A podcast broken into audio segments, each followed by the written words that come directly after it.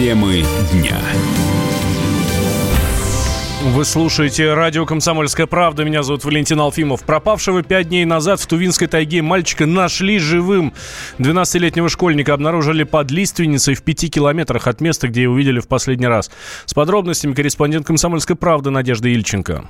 Вместе с отцом и другими жителями села Итува, Тоджинский район, мальчик отправился за кедровыми орехами. Остановились в 20 километрах от села в местечке Хор-Арык. Здесь есть охотничья избушка, где можно согреться. Примерно в обед 29 сентября Айбелек отправился обратно в село и исчез. Искали ребенка порядка 50 человек и техника. Спасатели МЧС, полиция, следком, авиалесохрана, лесники и, конечно, родители и односельчане. Нашли по следу от резинового сапога. Он маленький, такой только детская нога могла оставить. Вот что рассказал об обнаружении мальчика Буян Андар, глава администрации Тоджинского района Тувы.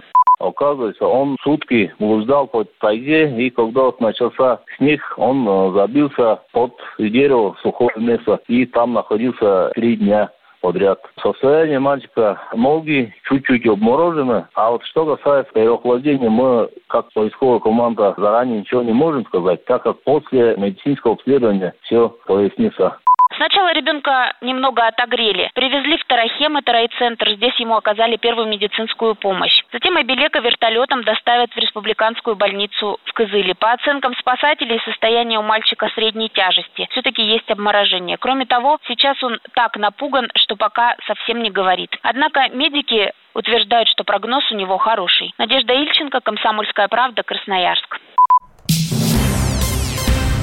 В Москве задержали сына вице-президента МТС. 25-летний Руслан Ибрагимов в состоянии наркотического опьянения устроил погоню в столице и, сидя за рулем своей иномарки, он 3 часа скрывался от сотрудников ГИБДД.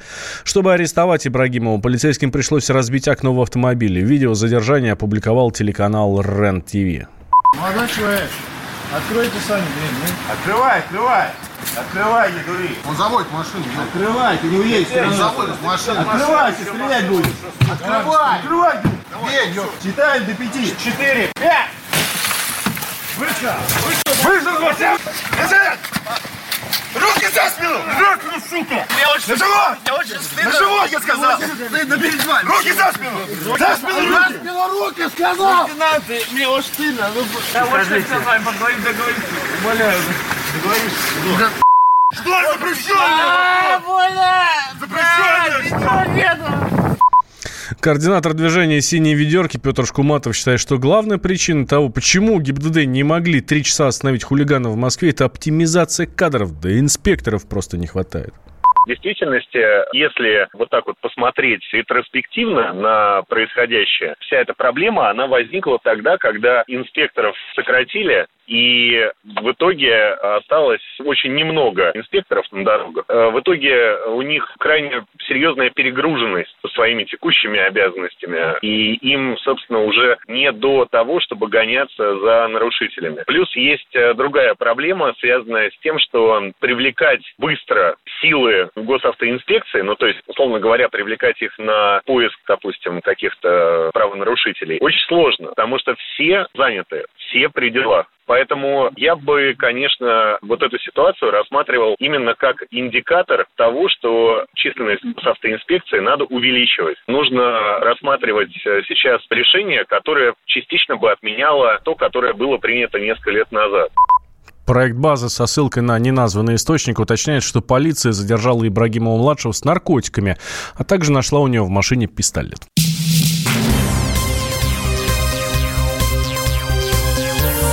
Темы дня.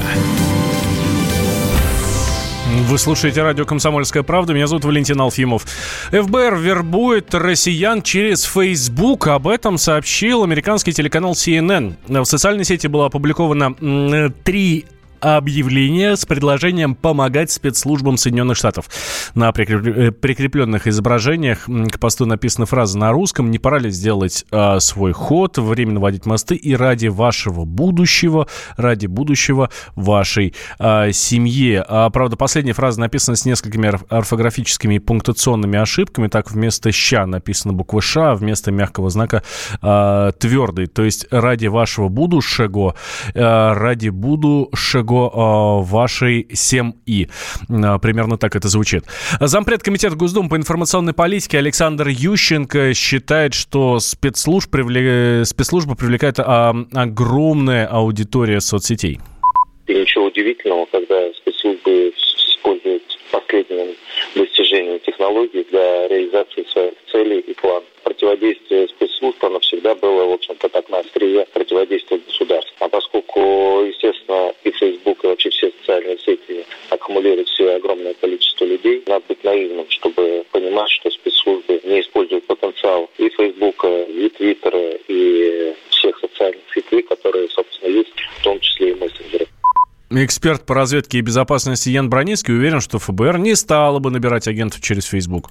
Очевидно, что это сделано исключительно для какой-то шумихи, действительно. Но то, что это не сделано для того, чтобы реально люди переходили и с помощью этого нанимались на работу, это очевидно, потому что была подобная история с социальным разведывательным управлением, если вы помните, да, которая потом в приватно где-то публиковала информацию о том, что она не рекомендует гражданам, особенно из стран Восточной Европы и России, использовать форму обратной связи на сайте для посылки предложений о сотрудничестве. То есть это, очевидно, просто какой-то пиар-ход непонятный. Мы же не можем понять, что в голове там творится у спецслужб, тем более, что все это взаимосвязано, может быть, какой-то элемент игры, связанный с большой политикой в США. Я думаю, что мы в скором времени еще что-то увидим, услышим подобное.